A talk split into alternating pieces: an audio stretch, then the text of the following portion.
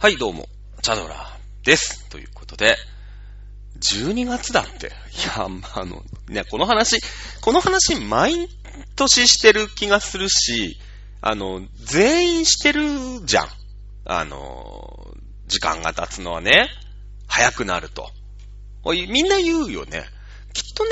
いや、これ戦国時代の人はじゃあ言ってたのかという、まあ、戦国時代でも何でもいいんだけど、あのー、ね、弥生時代、いろいろあるじゃないで、こう、何時代っていうのが。まあ、多分最終的に少女時代がね、じゅうねんぐらい前に入ってくると思いますけれども、あのー、みんな言ってるじゃん。で、ここ、ね、流行語大賞、何でしたっけ？ワンチームでしたっけ？ワンチームじゃないよね。ラグビーのイケてる用語ってさ、ね、ワンフォーオール、オールフォーワンですよね。多分。これわかる人は多分よんじゅうだいぜんはん以前頃ぐらいの人だよね、多分ね。うん、あの、スクールウォーズだよね。うん、みんなは一人のために、一人はみんなのためにでしたっけ？オールフォーワン。え？違う。ワンフォーオール、オールフォーはワン。言いづらいね。言いづらいからかな。うん、あの、流行語っていうかさ、もうなんか文章だから、ね、なんか、みんなは一人のせいにするみたいなやつでしょ？確か意味はね。意味はそんな意味だと思いますけれども、まあそんな感じじゃないですか。ね。あのー、こう、毎年早くなるよねって言われてるじゃん。で、多分、みんな言って、これ日本人だけなの？それとも海外の人も、いや、なんていうか知らない。俺も海外語がしゃべ、海外語ってなんだよ。海外語は喋れませんけれども、ね、そういうことわざあるのかな？英語でね。なんかこう、ね、ワンスモアタイムみたいな。違う。違う。山崎正義みたいになってるけど。ね、わかんないですけど。まあそういうのがあるのか。全世界に言われていたら、これはもうさ、マサチューセッツ工科大学とかが、一生懸命調べてね。じゃ、実際問題、時点ってあるじゃない。地球もこう、回ってるわけ。で、地球が回りながら太陽の周りを回ってるじゃない。それ公転っていうでしょ。これの速度がよ、あの、実際にちょっとずつ速くなってたとしたら、実際に。だから一周にじゅうよじかんだと思ってるじゃない、人間って。なんかそういうの刷り込まれてるじゃん。で、だけど、それが徐々にね、昨日より今日、今日より明日、みたいな感じで、なんかすごい前向きな感じになったけど、あのー、若干ね、速くなってんじゃないかと。これだから全世界の人が言ってるとして、ね、弥生時代の人、ね、あの、戦国時代の人、わかんないけど、いろいろこうあってさ、ずっと言われてるとしたらよ。いや、これもしかしたら、本当にね、時点もちょっとずつ早まってる、公転もちょっとずつ早まってるみたいな、全宇宙的な感じで。で、その、なんだろう、時計的なものもさ、結局その時点が一周でにじゅうよじかんだっていうので、早まってるわけだから、その時点自体が早まってるってことは、時計も電波時計とかももう勝手にさ、今だからもう電波時計とかがどんどんどんどん進化しちゃって、勝手にね、あの、世の中の、本当は、昔のいちびょうずつずっと刻んでる時計は、どんどんどんどん遅れていくわけだけど、まあ電波時計が正しいなんていうのをみんなが信じてるもんだから、あのー、ね、あ、なんだこれは電波時計じゃないからこの時計遅れちゃうねなんて言ってみんながこう、遅れる時計ってあるじゃん、やたら遅れてる時計。あ、早まってる時計ってあんま見たことないじゃん。実は違うんだよあれ。あれ電波時計じゃなくて、地球の時点が早まってるのに対応してない時計なだけなの、多分ね。だからどんどん遅れちゃうと。いうことがもしあったとしたら、ね、今ななじゅうななおくにんぐらいですか？わかんないけど。なんかななじゅうおくにんぐらいいるでしょ？だって今。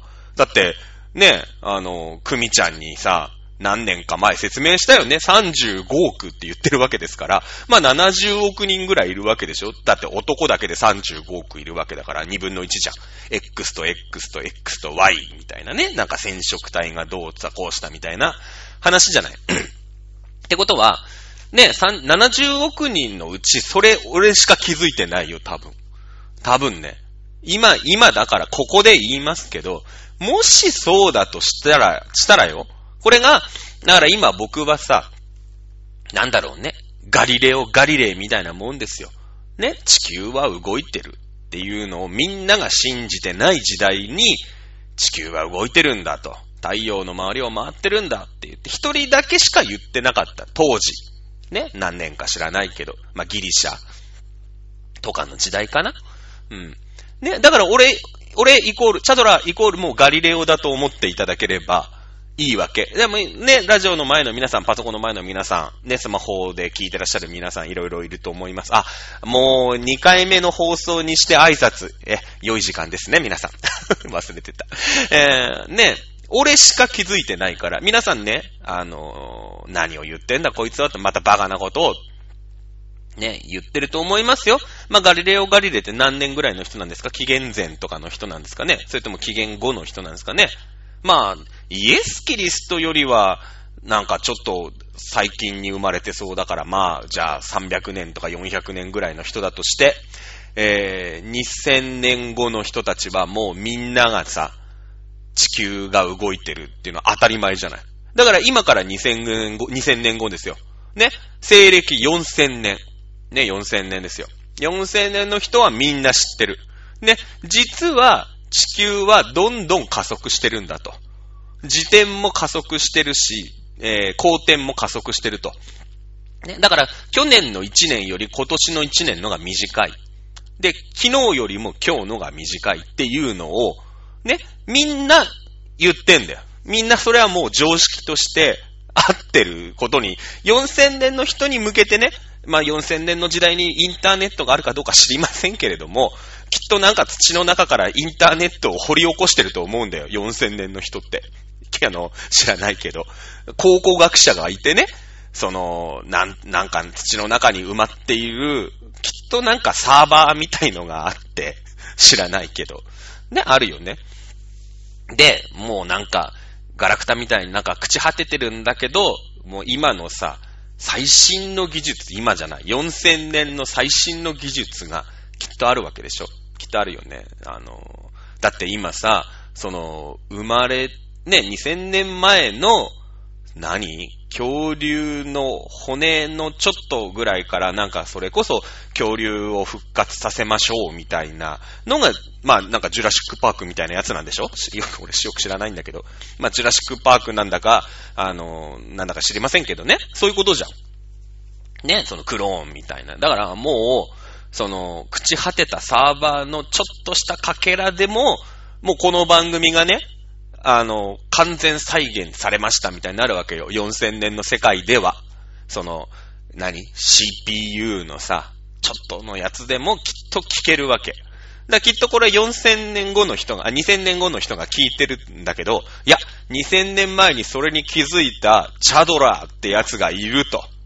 ね。だから多分今、あの、よんせんねんの世界では、あの、チャドラーの法則っていうのが、きっと先生が教えてて、ここテスト出るぞ、まあ、テストがその時期にあるか知りませんけどね、知りませんけど、あのー、いうことにはなってると思うから、俺だけは今言っとくよ、先に。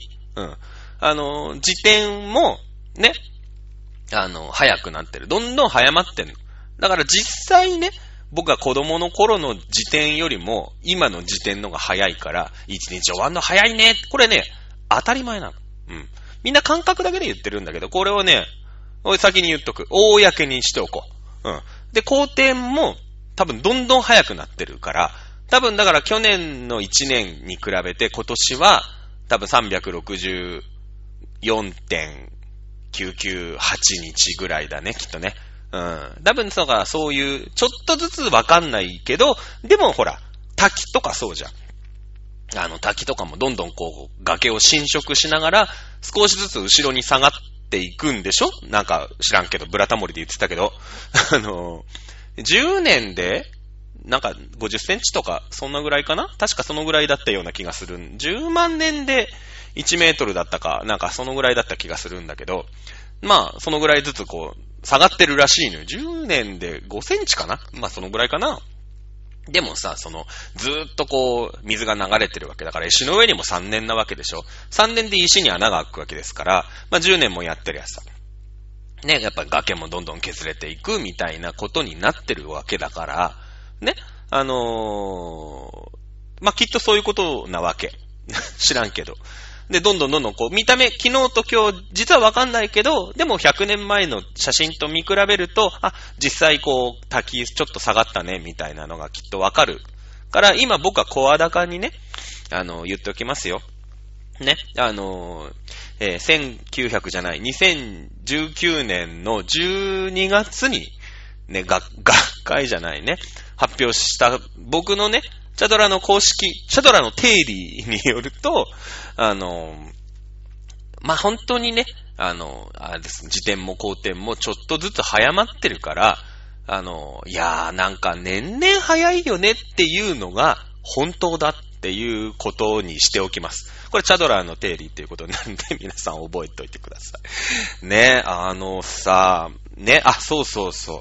そうなの。あの、前回からね、えー、いい時間ですねっていう挨拶にね、J リーグの、J リーグでにばんめにエロいという原ひろみ、まあ、なんかエロそうだけどね。まあ、聞いて、聞いてないから怒られないと思いますけども。まあ、原ひろみのね、挨拶をパクっております。チャドラでございます。いやいやいや、じゅうにがつだって。まあ、しょうがないよね。どんどんさ、これ、毎回言ってこう。毎回言ってこうって絶対次回忘れて、開始じゅっぷんぐらいに慌てて言うパターンのパターンだと思いますけれども。あのー、そうなんですよね。じゅうにがつらしい。なんか、もう、あと、何日寝たらそれこそ何クリスマスがあってお正月が来てみたいな話らしいよ、どうやら。なんかもう慌ただしいね、じゅうにがつ。まあそんな中、えー、チャドラはですね、愛も変わらず、えー、もう精神病棟に入院した方がいいんじゃないかと、えー、そろそろね、思い始めてくるぐらいの買い物依存症。これが止まらない。うん。あの、なんだろうね。いや、オタクってなんだろうって、あるじゃない。オタクってね、依存症だよね、多分。その、例えば、まあ、車につぎ込む人、ね、ゴルフが大好きな人とかってあるじゃない。その依存症がオタクだと思うんですよ。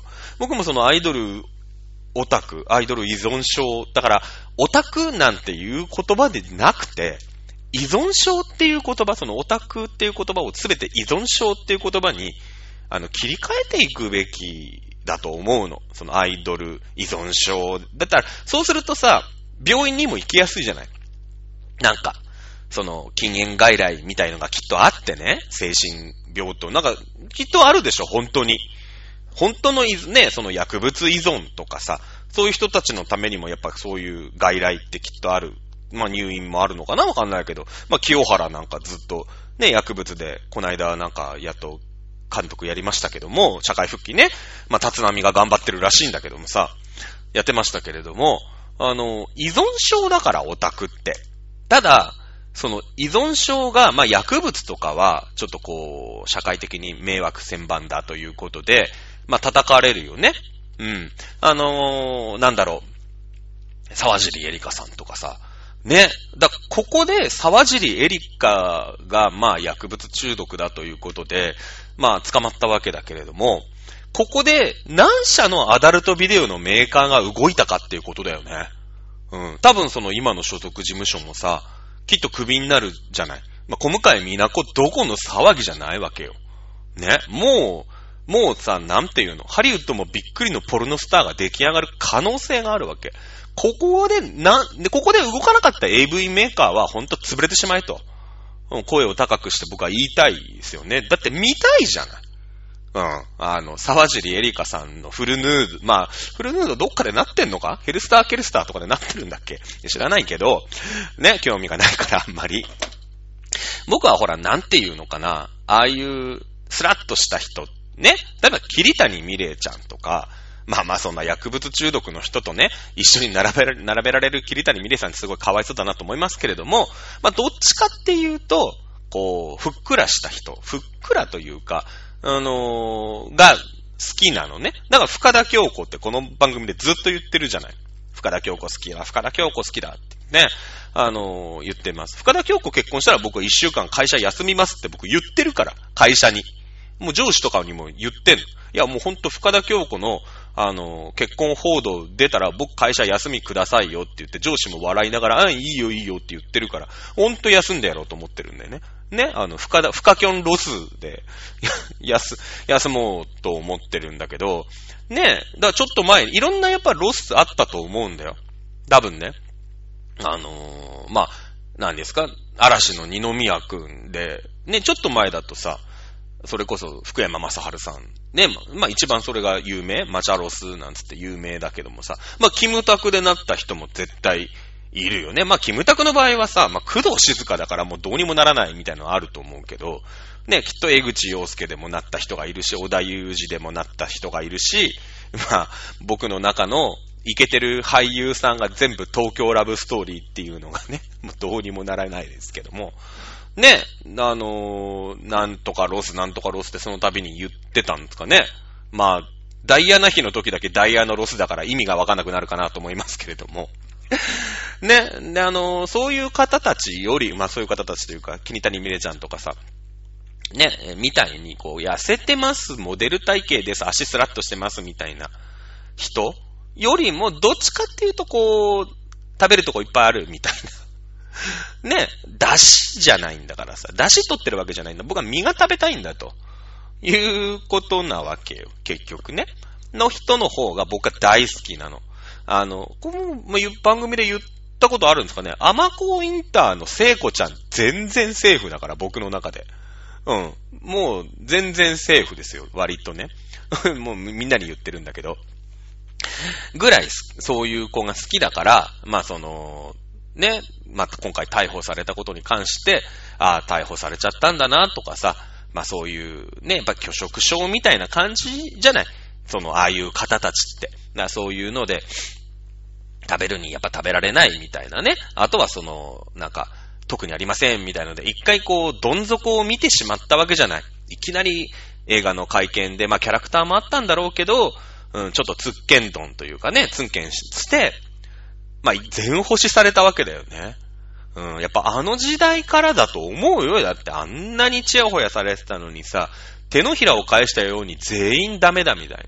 あれはないよね。うん、何もしなくていきなりね、例えばなんか反社会的なんちゃらとかさ、まあ薬物とかでいきなり捕まっちゃったとかって言うんだったら、まあまあ一応ね、そういう、なんていうのかな、あのー、社会的なさ、まあ善か悪かっていうことになれば一応捕まったんでアウトじゃないですか。だけど、あれはさ、その、善か悪かって言って、あれを善とする人もいるわけ。あ、ピリッとしてかっこいい。こうあるべきだ、女優は、みたいなことでしょ、結局。泉谷しげるやったってさ、誰も何も言わないじゃん。長渕剛があれやっても誰も何も言わないじゃん。ね。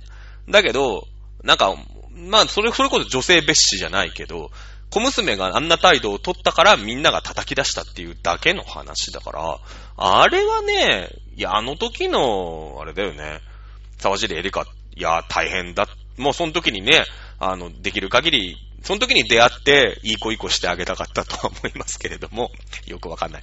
ね。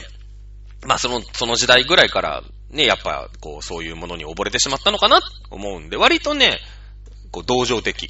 割と同情的だと思いますね。やっぱその感じはさ、耐え難いよね、きっとね。うん。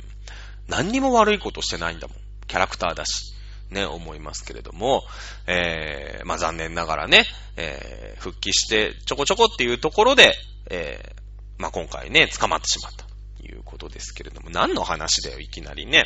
まああんまりね、こういうので社会問題を言うといろいろあると思うんで、まあこのぐらいにしときましょう。じゅうにがつだってね、あの早い早いでじゅうにがつってさ、まあボーナスみたいのがあるわけよ、社会人だから。で、まあない人もいるんだろうけど、でまあ小金が手に入ると、まあ借金まみれですよ。言っときますよ。チャドラ完全に借金まみれですけども、まあでもある程度まとまった額が入るっていうことで、その依存症のね、まあ、あ、繋がってきたね。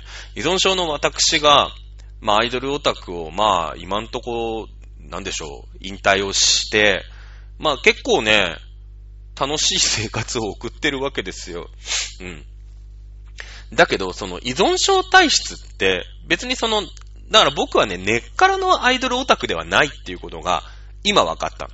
だけどなんかに依存してないと生きていけないという体質だということもこれでよく分かったうん。まあ、これは分かってたんだけどね。で、そしたら、もう、あの、日がな一日料理をして、日がな一日それを写真撮って、日がな一日それを食べるっていう生活でも、大変楽しいということが分かってしまい、あの、キッチン家電がね、続々と家に届くよ。うん、これ依存症だよね。買い物依存。もう、アマゾン大好き。ね。ポチリスト、ポチリストですよ。ポチリストって言葉あるのかね。でも、ポチリストも、あの、流行語大賞に入れていいんじゃないかっていうぐらい社会現象だと思うけどね。ポチリストですよ、ほんと。で、その、圧力鍋買って、いや、圧力鍋ほんとちゃ、ちゃちいというか、いちまんにせんぐらいのおもちゃぐらい、おもちゃの、あの、やつなんだけど、おもちゃみたいな感じなんだけど、いや、でも使えるよ。めっちゃ使える。すごい使ってるもん。料理の幅増えるし。で、料理好きなんだけどめんどくさがりだし、料理好きだけど YouTube とネット大好きだから、で、テレビ大好きだから、で、Amazon プライムビデオ大好きだから、ついてないんですよ。その、火についてらんないの。ね。だけど、ピッてやっときゃできるから。で、楽でしょ。これいいよね。で、今日 Amazon がさっきというか、お昼前にね、届けてきたら、一人用の、あの、フライ鍋が電気なんだけど、これをね、欲しい欲しいって先週言ってたじゃない、番組で。買っちゃったね。うん、分かってたよ。俺も欲しいって口に出したってことはこいつ買うんだなっていう、その欲しくてもちょっと値段で逡巡したりとか買わないなっていうことは僕あんま言わないんですよ。その買いたいんだけどねとか、例えば車とかさ、いやあれはいいよ、だけどそれにプラスで欲しい何かもないし、まあね、そのランニングコストも当然かかっていくから、それに対するあれもあるから、車欲しいけど、あの車欲しいって言わないじゃない。その、どうしても欲しいんだけど、まあなんだろう、欲しいんだけどあったらいいねみたいなことはあんま口に出さない。で、口に出したものはもうほぼ自分の中で買うことが決定してるものっていう癖があるから、まあ買っちゃったよね。まだ使ってないんで、今日ちょっとね、出てたんで、久しぶりに休みで外に出たね。まあちょっとお誘いがあって、お茶でも飲みましょうみたいな感じで、外出てたんですけど、あのー、久しぶりに外に出ました。今日ね、あの、届きました。山善の、あの、天ぷら鍋。まあ、天ぷらだけじゃなくて、揚げ物が。で、バスケットがついてて、非常にね、あの、使い勝手が良さそう。その、広さ的には、そうだね、どのぐらいどのぐらいこれ。揚げるところはね、半径じゅうに、さんセンチぐらいかな。だからちょうど、まあまあコロッ、おっきなコロッケいっこぶん、まあコロッケなら大きいかな。メンチカツ、でっかいメンチカツいっこぶんぐらいのスペースしかないの、揚げるところは。だ逆に言えば油もすぐ、なんていうの、そんなに量いらないし、すぐ温度が上がるからすごい経済的だなと思って。だコロッケをいっこずつこう揚げていく感じなんだけど、これはね、いいね。あと、なんだろう、一人串屋物語ができるよね。多分やっちゃうね、これね。このパソコンスペースに持ってきて、その電気つないで、あの、で、串をさ、あの、うずらの卵とか、肉とかを串に刺して、あの、粉の、粉、なんていうの、粉の液体あんじゃん。粉ジェル。粉ジェルとパン粉を用意して、これあの、一人串屋物語、これ絶対やっちゃうよね。じゃあ、一人串屋物語は、何がいいかっていうと、ソースにかいつけても怒られないからね。うん、だって俺だけしかいないから。で、あの、変なざく切りに切ったキャベツみたいのも、あの、用意して、アルマイトのさ、お皿に持って、食べちゃう。これやろう。面白いもんだって。うん。いや、そのぐらいのね、すごいこう、上品だというか、ちっちゃめの揚げる鍋。うん。これが家に届いた。これ届いたね、さっき。で、あとなんだろうね、ここにあるんだけど、まあ、これ画像がないから分かりづらいんだけどさ、えー、サバ寿司とかあるじゃない、押し寿司っていうの、あの、こうギュって押す型が届きました。これさっき、さっき届いたんで、これ今日夜ご飯食べるときに使おうかなと思うんですけど、さっきサーモンの刺身を買ってきたんで、ご飯を詰め、酢飯を詰めて、まあ、だから、何でも押し寿司にしたら美味しく食べれるんじゃないか説っていうのを検証してみようかなと思って、まあ今日はサーモンの刺身を買ってきたんで、ちょっとこう漬けにしてね、漬けも込んで、そこからこう押し寿司にしてやろうと思ってるんだけど、これさ、押し寿司って俺あんまり詳しくないんだけど、これ何でもいいんじゃないかと。その例えばご飯に合うさおかずであれ、まあもちろん酢飯にする必要はないけど、例えば牛カルビをの塩焼きを乗せるじゃない。でギューってやるじゃん。そうするとギュッとしたご飯の上に牛カルビがギュッ、うん、そういうのじゃないダジャレじゃないけど、牛カルビ、まあまあいいや、カルビの肉がギュッてされた押し寿司ができるじゃん。これは美味しそうだよね。で、まあまあ要はおにぎりだよね。おにぎりだと思っていたけど、おにぎりの具になるものであれば全部押し寿司にして美味しい気がするの、多分世の中で。何でも大体おにぎりになるじゃない。